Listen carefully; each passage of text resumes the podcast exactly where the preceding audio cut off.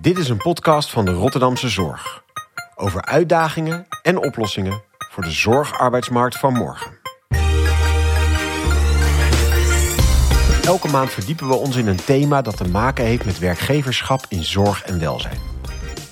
Deze keer is dat het meebewegen met de zorgprofessional van nu.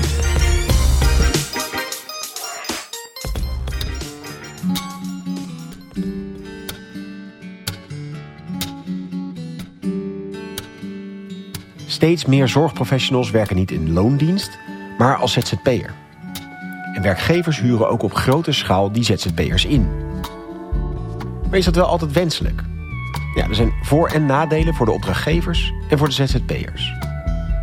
Voor opdrachtgevers zijn ZZP'ers een prettige, flexibele schil, maar ook een grote kostenpost. Over het algemeen geven ze daarom voorkeur aan mensen vast in dienst. En aan de andere kant zijn er zeer overtuigde ZZP'ers die echt willen ondernemen. Maar er zijn ook ZZP'ers die kiezen voor het ondernemerschap omdat het huidige loondienstverband niet bij hen past. In de komende tijd komt er bovendien allemaal regelgeving op ons af rondom schijnzelfstandigheid. Die moet voor meer duidelijkheid gaan zorgen. Maar gaat die niet het werk onmogelijk maken voor overtuigde ZZP'ers die echt willen ondernemen? Deze podcast hoor je over de drijfveren van zelfstandigen om te kiezen voor ondernemerschap, over de wet DBA en de ZZP-wet en over wat voor huiswerk dit aan werkgevers geeft. Om te beginnen nog kort. Hoe staat de zorgarbeidsmarkt ervoor? Je hoort Robert Vossen. Hij is programmamanager bij de Rotterdamse Zorg. Actief op het thema behoud van zorgprofessionals. Maar eerst hoor je Niels Honig. Voorzitter van het Franciscus Gasthuis en Vlietland. En voorzitter van het bestuur van de Rotterdamse Zorg. Ja, poeh, de arbeidssituatie is wel wat gespannen. Uh, al vrij lange tijd. We zien dat de zorgvraag verder groeit. En het arbeidspotentieel uh, dat niet uh, in diezelfde lijn volgt. Dus ook als je naar de toekomst kijkt, dan maken we ons wel zorgen over hoe we dat allemaal moeten gaan doen. Hoe we die zorgvraag kunnen beantwoorden. Als je ziet dat we in 2040 ruim uh, 1 op de 4 mensen werkzaam zal moeten zijn binnen de zorg, daar waar dat nu nog 1 op de 6, 1 op de 7 is. Als je dat vertaalt in die tekorten, betekent dat in 2026 dat we ruim 4000 zorgprofessionals tekort komen. Maar in 2032 zijn er al ruim 10.000 zorgprofessionals. En dan heb ik het over Rotterdam-Rijnmond. Die personeelsschaarste heeft voor een deel te maken met een te lage instroom van nieuwe medewerkers. Te weinig mensen kiezen voor de zorg. Maar vooral de uitstroom uit de zorg- en welzijnssector is een probleem. Maar waarom stromen mensen uit? Daar wordt doorlopend onderzoek naar gedaan door Regio Plus. Regio Plus is de landelijke koepel van werkgeversorganisaties in zorg en welzijn. Je hoort Jelle Boonstra. Hij is directeur-bestuurder van Regio Plus. Onder andere de Rotterdamse Zorg werkt daar ook aan mee. Dat noemen we een langjarig uitstroomonderzoek. Dan vragen we ook aan mensen wat is nou de echte reden waarom je uit dienst bent gegaan. Sommigen verlaten ook de sector, maar anderen blijven wel degelijk in de sector werken, soms op een andere plek. Of uh, kiezen voor dat ZZP-schap. Uh, opeens staat eigenlijk de loopbaanmogelijkheden, de ontplooiing. Dus kan ik nieuwe dingen leren, kan ik een opleiding volgen en, en, en misschien me ook verder bekwamen in dat vak. De tweede reden is eigenlijk de manier van leiding geven. Dus we zien dat de teamleider of de, de direct leidinggevende een hele belangrijke ja, dissatisfier zou je kunnen zeggen is uh, om, om die sector te verlaten. En de derde is eigenlijk alles wat met ja, grip op het werk en ook in de combinatie met privé uh, te maken heeft. Hè. Dus werkgevers die meebewegen, die ruimte bieden van hé, hey, maar je kan hier misschien iets flexibeler zijn qua rooster en, en planning. Uh, die doen het beter. En, en met name die laatste categorie is een belangrijke factor om dat ZZP-schap uh, te kiezen. En te zeggen van hé, hey, dan kan ik uh, beter dat werk en privé combineren. Dus die top drie, dat is een hele belangrijke voor werkgevers om, om aan te werken. Opvallend aan het lijstje is dus dat arbeidsvoorwaarden, in de zin van salaris, niet voorkomt in de top drie. Een deel kiest er dus voor om om deze redenen volledig uit de zorg te vertrekken. Een ander deel stapt over op ZZP-schap. Dat geeft namelijk een betere onderhandelingspositie, vertelt Robert Vossen van de Rotterdamse Zorg. Toen ik hiervoor manager was, toen werd ik ook geconfronteerd met een groep van jonge zorgprofessionals die bijna gingen diplomeren. En die zeiden tegen mij, Robert, waarom moet ik in loondienst komen hier van de OK? Toen dacht ik, wat een vraag. Ik bedoel, het is het mooiste, grootste complex van het land. Dat is geen twijfel over mogelijk. Hier moet je aan de slag. Nee, zei ze, maar als ik nu afspraken wil maken over mijn dienstrooster... of ik wil elke dinsdagavond vrij hebben vanwege sporten... of op donderdag mantelzorg kunnen verlenen dan wordt daar best moeilijk over gedaan. En dan ben ik een van de 450 medewerkers en is het lastig om daar een uitzondering voor te maken. Als ik wil onderhandelen over mijn salaris, dan is het zo. Je begint in de eerste trede en naarmate je groeit en ervaring opdoet, dan ga je daar steeds hoger in.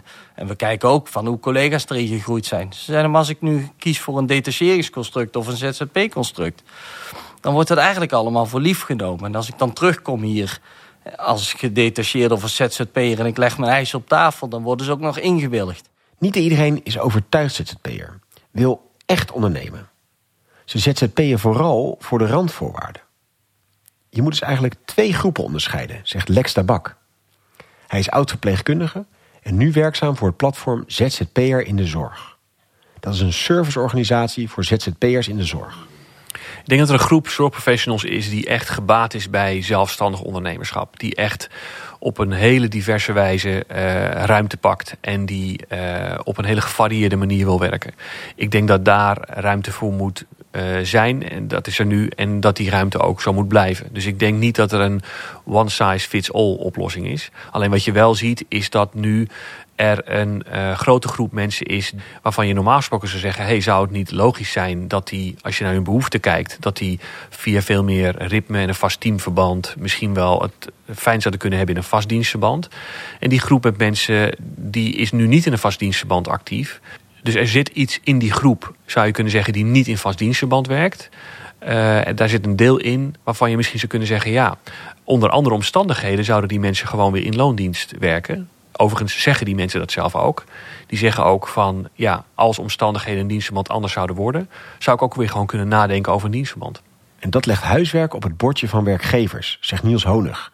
van het Franciscus Gasthuis in Vlietland en de Rotterdamse Zorg. Dat mensen flex willen werken of op verschillende plekken willen werken... als ZZP'er willen werken is uh, van alle tijd... We zien nu alleen wel dat de uitstroom naar het ZZP-schap uh, enorm is. En dat dat dezelfde mensen zijn die wij vervolgens weer voor langere tijd inzetten op dezelfde afdeling. En dat is geen goede ontwikkeling. Uh, ik denk wel dat het belangrijk is dat we goed kijken naar welk signaal komt daar nou uit voort. Uh, hoe kunnen wij flexibiliteit geven aan deze mensen? hoe gaan wij om met onze contracten?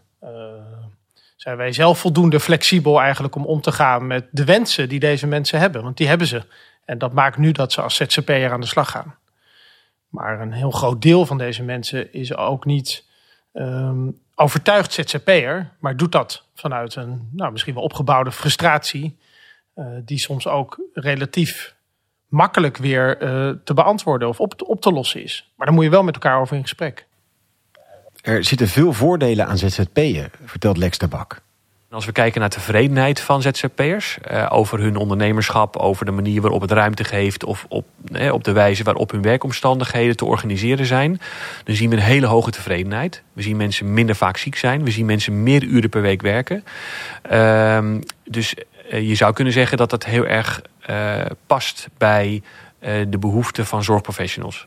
De vraag die ik alleen mezelf stel is: is het nou gaan we het nou noodzakelijk houden dat mensen de stap naar ZZP maken om op die werkomstandigheden, om die werkomstandigheden te vinden? Maar is het dan eigenlijk niet gewoon prima dat die mensen ZZP'en? Nou, er zijn ook evidente nadelen. Allereerst voor opdrachtgevers. Ik, ik bemerk vanuit de werkgeverskant een behoorlijke frustratie. Het is een groep waar men lastig grip op krijgt. Er wordt ook vaak gezegd, de kosten daarvan die, die zijn gewoon veel te hoog ten opzichte van de medewerkers in loondienst. Het is ook ten aanzien van de continuïteit is het lastig... en er is onvoldoende zicht op de kwaliteit van die medewerkers. Maar ook voor de ZZP'ers zelf zijn er duidelijke nadelen. Die soms niet altijd onder ogen worden gezien. Je hoort opnieuw Robert Vossen. En daarnaast is het natuurlijk heel belangrijk dat we aandacht hebben... voor de risico's ook die de ZZP'er daarin loopt.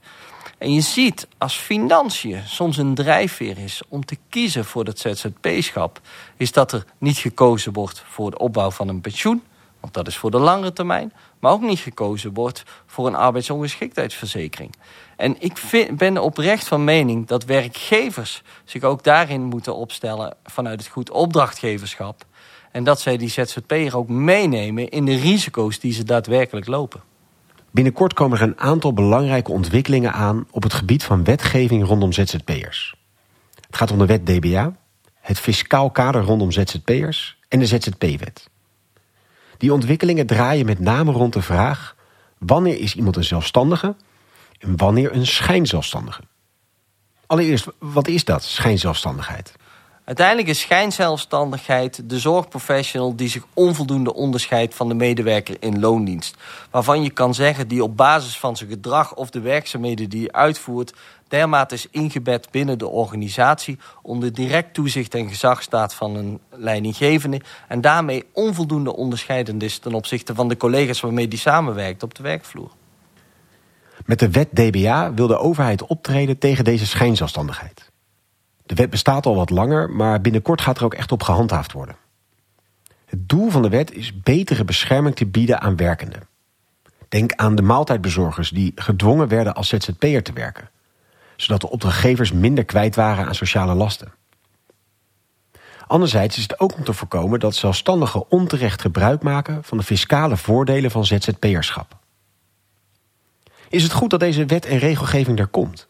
Zeker, zegt Lex de Bak van ZZP'er in de zorg.nl. Ik denk dat die ontwikkeling wenselijk is, omdat het namelijk duidelijkheid is, gaat geven. Ik volg het dossier nu bijna 20 jaar. En als het door één ding gekenmerkt wordt, is het door uh, allerlei tinten grijs. En uh, denk ik dat het goed is dat we dat wat meer zwart-wit maken. Waardoor zorgprofessionals die echt voor zelfstandig ondernemerschap willen gaan, daar bewust voor kunnen kiezen. En zich daar ook voor zullen moeten inspannen in de volle rijkwijde van wat het is. En dat we ook op een zorgvuldige manier uh, zorgmedewerkers kunnen informeren over wat het niet is. Uh, we hebben dan wel alternatieven nodig. Uh, die alternatieven is misschien, misschien is een alternatief het vastdienstverband. Maar er zijn ook misschien andere alternatieven nodig met een flexibelere vormen van werken. Waarbij mensen toch het gevoel hebben dat ze in regie zijn van hun werkend bestaan en het dus volhouden. Um, in plaats van dat het een hele strikte scheiding wordt, zoals het nu eigenlijk is, tussen vast en ZZP. De helderheid is dus goed. Maar, zegt Lex direct, dat moet niet tot een rigide scheiding leiden. Maar waarom niet? Op zich is het toch goed als de wetgeving ertoe leidt dat mensen of echt ondernemer zijn of gewoon in loondienst gaan. Het schept gewoon overzicht. Maar zo eenvoudig is het niet. Het zijn geen communicerende vaten, ZZP en vastdienstverband. Dat als je meer druk uitoefent op het ZZP-dossier... dat mensen uiteraard weer stromen in een vastdienstverband. Want de omstandigheden in het vastdienstverband zijn simpelweg nog niet op orde. Dus we maken denk ik dan meer kans dat mensen uitstromen... in plaats van dat we de kans maken dat mensen weer kiezen voor een vast dienstverband. Dus mijn oproep, oproep aan werkgevers zou zijn... zie het arbeidsmarktstuk niet als een soort gepolariseerd vraagstuk... tussen vast en flex en ZZP. Maar snap dat er wederzijds afhankelijkheid is tussen die verschillende onderdelen. Dat je niet het een kunt aanpakken zonder dat je het andere op orde brengt. Als je althans wil zien dat mensen blijven werken in de zorg. We moeten niet vergeten wat de drijfveren zijn geweest waarom ze ooit voor dat ZZP-schap hebben gekozen. En ik denk als wij niets veranderen binnen het huidige loondienstverband en we blijven werken in het systeem zoals we het nu hebben ingericht, is dat een onvoldoende alternatief voor ze. Geen prettig alternatief. En heb ik ook in onderzoeken gelezen dat ruim 72% van de huidige ZZP'er die uiteindelijk aangemerkt zal worden als schijnzelfstandige, overweegt om ook daadwerkelijk dan de zorg te gaan verlaten.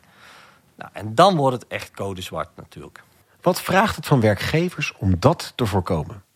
Hoe kunnen werkgevers in zorg en welzijn tegemoetkomen aan de wensen die ZZP'ers hebben om zo het loondienstverband voor hen aantrekkelijker te maken? Het is belangrijk om goed uh, naar onze collega's te luisteren over wat hun behoefte is. Omdat in die behoefte ook de oplossing schuilt. Luisteren dus, zegt Niels Honig. Dat is veel meer in lijn ook met de huidige tijd, benadrukt Jelle Boonstra van Regio Plus. We leven in uh, 2024. Uh, dat betekent dat als je vergelijkt uh, dat het huidige loondienstverband en de manier tussen een, zeg maar even een werkgever en een werknemer relatie, die lijken nog steeds gebaseerd op misschien 1924. He, dus daar zit een baas, een werkgever en een werknemer. Inmiddels heeft die werknemer natuurlijk allerlei andere rechten en, en, en plichten gekregen, maar traditioneel lijkt dat nog steeds heel erg op elkaar. Mensen combineren werk en privé natuurlijk op een hele andere manier dan zeg 30, 40 jaar geleden.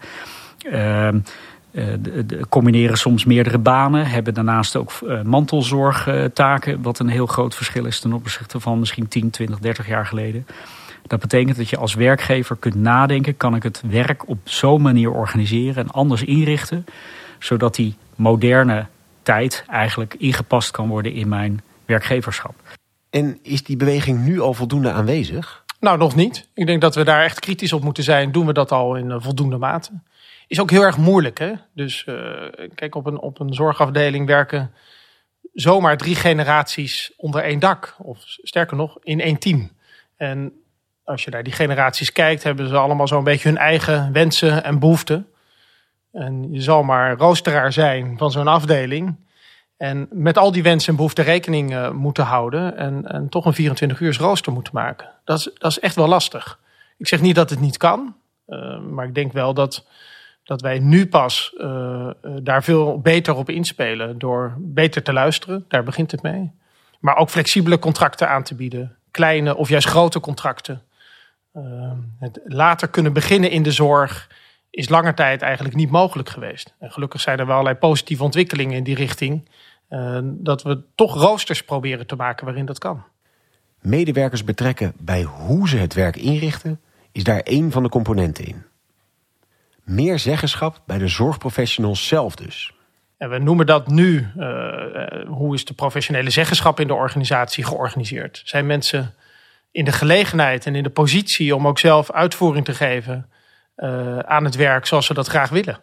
En professioneel doen we dat snel, hè? want iemand is opgeleid en heeft een bepaalde expertise. Een verpleegkundige of een arts of een medewerker in de, in de wijkverpleging. Uh, maar ze hebben ook een idee over de manier waarop ze het werk willen organiseren. En ik denk dat uh, collega's, zorgprofessionals dat heel goed kunnen. Want het is niet zo dat zij de behoeften van de patiënt vergeten. Of dat ze een rooster maken wat hen het beste uitkomt. Zorgmedewerkers hebben een enorm verantwoordelijkheidsgevoel. En we zien dus uh, uh, aan teams die zelf roosteren, die zelf aan de slag gaan met hoe krijgen wij hier een 24 uur rooster kwalitatief en kwantitatief goed rond. En toch rekening houdend met alle behoeften van de, van de collega's, dat ze daar ongelooflijk goed in slagen. Dit is een oplossing op het niveau van een individuele organisatie. Je kunt ook in samenwerking denken. Uh, een mooi voorbeeld daarvan is denk ik wat wij noemen regionaal werkgeverschap. Eigenlijk alles wat, wat lijkt op het ontwikkelen van nieuwe vormen van, van dienstverbanden, collectief werkgeverschap. Uh, gericht op het uh, mogelijk kunnen werken bij meerdere organisaties uh, hè, opeenvolgend. Hoe mooi zou het zijn, maar dan droom ik even door, dat je eigenlijk zegt: hey, ik, ben, ik heb een loondienstverband, ik ben ergens in dienst, ik bouw ook pensioen op, ik draag premies af, ik ben ook verzekerd voor als er wat ernstig met mij gebeurt. Maar ik gedraag mij als een ZZP'er. Dus ik wil de, flexibiliteit en de eigen uh, mogelijkheid om te werken wanneer en waar en hoe ik werk, combineren met dat loondienstverband. En dat lijkt uh, bijna zoiets van, ja, maar dat, dat is er toch eigenlijk al. Hè? Je kunt nu ook gedetacheerd worden vanuit een organisatie bij, hè, in de zorg. Er zijn talloze commerciële partijen die dat aanbieden. Maar dat is echt wat anders dan dat je toch echt bij een welzijns- of zorgorganisatie in dienst bent. En zegt, hé, hey, maar ik kies zelf wanneer en waar en op welke locatie ik werk. Een voorbeeld van zulk regionaal werkgeverschap is Workflow. Dat door ziekenhuizen in de regio Rijnmond wordt geïmplementeerd. Wat we proberen aan te bieden is een concept waarbij enerzijds de zekerheid zit van het loondienstverband, maar anderzijds de flexibiliteit van het ZZP-schap. En wij noemen dat de workflow. En binnen de workflow ben je als flexibel ondernemend werknemer in staat om regionaal en flexibel te kunnen werken. Dat betekent, je bent in loondienst van een van de deelnemende ziekenhuizen, waarbij je ook hoofdzakelijk in dat ziekenhuis aan het werk bent, maar een deel van je contracturen ben je in staat om middels een app die we daarvoor ontwikkeld hebben, zelf de dienst te kunnen uitkiezen bij een van de deelnemende ziekenhuizen. Daarmee hopen we in ieder geval dat je wordt voorzien in die behoefte om breder inzetbaar te zijn dan binnen één organisatie. Zelf je diensten te kunnen kiezen, daar waar en wanneer dat je eh, zou willen werken. En om die flexibiliteit te belonen, is er ook nog een toelage voor beschikbaar. Het project is opgezet door en voor de ziekenhuizen. En dat heeft bijkomende voordelen. Geen winstoogmerk en je bent ook in staat om BTW vrij te kunnen uitwisselen. Voor Robert Vossen is de uiteindelijke stip op de horizon een brancheoverstijgende CAO. Als we naartoe willen werken dat de medewerker binnen de zorg ook daadwerkelijk heel flexibel zou kunnen werken. En niet alleen binnen een ziekenhuis, maar ook binnen de VVT, ook binnen de geestelijke gezondheidszorg. Dan vraagt dat ook een verandering binnen die CAO. Iedere branche heeft nu nog zijn eigen CAO. Maar willen we dat kunnen faciliteren, dan vraagt dat wellicht de ontwikkeling van een brancheoverstijgende CAO. Maar dat is echt nog toekomstmuziek. Maar daar hoop ik wel dat we de komende jaren met elkaar mee aan de slag gaan. Om ook dat, dat daadwerkelijk te kunnen faciliteren. Zo'n CAO is een prachtig toekomstbeeld. Toch moet niet gedaan worden alsof eerst het hele stelsel en de regelgeving op zijn kop moet. voordat er wat kan veranderen. Ik denk dat er binnen het kader en het huidige kader ook nog heel veel meer mogelijk is dan nu wordt gedacht. Er is toch wel vaak een nou, angst wil ik het niet noemen, maar enige voorzichtigheid. En die is ook best te begrijpen om te zeggen: ja, maar we weten niet helemaal zeker of we daarmee hè, voldoen aan alle geldende wet en regelgeving. Laten we maar aan de voorzichtige kant gaan zitten. Dus hè, wij interpreteren dit als: nou, het kan eigenlijk niet. Uh, terwijl als je misschien uh, wat dieper daarop in gaat duiken... en misschien ook met het ministerie van Financiën en de Belastingdienst praat... dan blijkt het wel te kunnen. Nou, daar loopt ook nu een, een traject over. Dus dan zijn we ook met het ministerie van VWS en Financiën over in gesprek. En binnenkort vindt daar ook een uh, verdiepende sessie over plaats... om nog eens een keer goed te kijken... wat kan er eigenlijk binnen het huidige kader al... En tegelijkertijd denk ik dat het ook heel goed is om naar het kader zelf te kijken en dat ter discussie te stellen, daar waar het knelt als het gaat over bijvoorbeeld gedeeld werkgeverschap. Een mooi voorbeeld, we zijn daar ook met het ministerie van Sociale Zaken over in gesprek. Een regionale contractvorm, dat bestaat eigenlijk niet. Dus waar meerdere werkgevers in genoemd staan, eh, waar je voor werkt. En dat die gezamenlijk het werkgeverschap invullen. Nou, er komen natuurlijk allerlei vragen achterweg. Klopt dat dan? Kan dat dan wel? Hoe zit dat dan met de premieafdracht en allerlei andere dingen? Maar het feit dat dat niet kan, eh, nou, dat stellen we ter discussie. Binnen de Rotterdamse zorg wordt daarom een lerend netwerk opgestart. Om na te denken en te werken aan het aantrekkelijk maken van het loondienstverband. Dat lerend netwerk vragen wij zorgprofessionals vanuit de verschillende branches... om samen met leidinggevende HR-professionals, directeuren, bestuurders, etc. met elkaar na te gaan denken... wat is nu nodig om dat loondienstverband aantrekkelijker te maken? Denk daarbij aan roosterproces, zelfroostering daarin... de juiste balans tussen privé en werk maar ook zakenontwikkeling als leiderschap, zeggenschap, het goede gesprek voeren met elkaar. Dat zijn belangrijke elementen waar we invulling aan willen geven. Binnen zo'n lerend netwerk ga je niet alleen leren van elkaar, je gaat elkaar ook inspireren. En wellicht komen daar mooie opdrachten uit voort, die we vervolgens weer met, met groepen verder gaan uitwerken. Je kunt het arbeidsmarktvraagstuk niet geïsoleerd zien. Het staat niet los van de bredere vragen die op de zorgsector afkomen zorg en welzijn gaat enorm veranderen, gaat transformeren. Er komen hele andere manieren van zorg verlenen. Dat betekent dat het werk ook heel erg gaat veranderen. En kun je die slag gebruiken om ook het werk aantrekkelijker te maken. Als we dan kijken naar die zorgarbeidsmarkt, wat is dan het einddoel? Nou, in ieder geval geen one size fits all, maar een palet aan mogelijkheden. Ik hoop als we nu in een horizon kijken van over vijf tot tien jaar, maar oprecht al eerder, dat er echt ruimte is voor de, voor de behoeften van de individuele medewerker. Dat we daarin maatwerk kunnen leveren en dat er verschillende arbeidsvormen beschikbaar zijn. We noemen dat zelf de eerlijke arbeidsrelaties. Die passen binnen de geldende wet en regelgeving. En dat we die ook daadwerkelijk kunnen aanbieden aan ieders behoefte. En daarmee ook die zorgprofessional kunnen behouden voor de zorg. Dat gaat over het bedenken van slimme innovaties nieuwe vormen van werkgeverschap. Maar het heeft ook vooral te maken met een mensgericht beeld. We vragen van zorgverleners om mensgericht te werken. Ik denk dat ook organisaties uh, op, een, op een veel mensgerichtere manier uh, moeten vertrekken vanuit die zorgprofessional. In plaats van uit hoe gaan we het efficiënt en, en, en, en slim en doelmatig uh, inrichten. We moeten allemaal anders gaan werken en anders gaan denken. En dat, maar dat hoeft niet van vandaag op morgen. Het, is, het moet een ontwikkeling zijn waarin we in de komende jaren zien dat, dat, dat we het op een andere manier doen. Dat we op een andere manier zorg verlenen. Dat een patiënt op een andere manier zorg ontvangt. Eh, dus het, het vraagt iets van ons allemaal.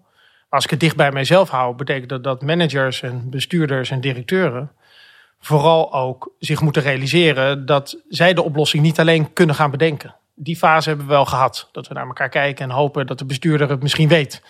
Die weet het ook niet. Ehm, maar het zou wel uh, goed zijn als diezelfde bestuurder daar dat ook uitspreekt. En zelf ook uh, op zoek gaat naar antwoorden. Ehm, bij de collega's op de werkvloer, bij patiënten, bij familie of cliënten. maar misschien ook wel buiten de zorg kijkt naar andere perspectieven, andere oplossingen voor dat grote vraagstuk waar we voor staan. ZZP'ers in de zorg zijn niet meer weg te denken. En dat is maar goed ook. Ze zijn cruciaal voor het laten draaien van het zorgstelsel. Maar er zijn ook nadelen. Zowel voor opdrachtgevers als de ZZP'ers zelf. Belangrijk is om onderscheid te maken tussen ZZP'ers die dat uit overtuiging zijn... die echt graag ondernemer willen zijn... en de ZZP'ers voor wie het loondienstverband nu gewoon niet werkt... en zodoende niets anders kunnen dan ZZP'er worden. Het is belangrijk om naar de signalen van deze groep goed te luisteren. Willen we zorgprofessionals behouden voor de zorg... dan kunnen werkgevers niet anders dan inspelen op de wensen en knelpunten... die zorgprofessionals aankaarten. Zeker in de wetenschap dat de nieuwe wet en regelgeving... druk gaat zetten op ZZP'ers die schijnzelfstandigen zijn. Om te voorkomen dat deze groep weggaat uit de zorg... moeten werkgevers aan de slag. Bijvoorbeeld met vormen van regionaal werkgeverschap. Andere manieren van roostering. Allemaal heel belangrijk. Maar het begint met de luisterende houding richting werknemers. Wat geven zij aan? Wil je meer weten over wat de Rotterdamse zorg doet op dit thema? Bijvoorbeeld met het leren netwerk? Kijk dan op de rotterdamsezorg.nl slash podcast. Vergeet je niet te abonneren en deel deze podcast met wie je hem ook moet horen. En voor nu, bedankt voor het luisteren.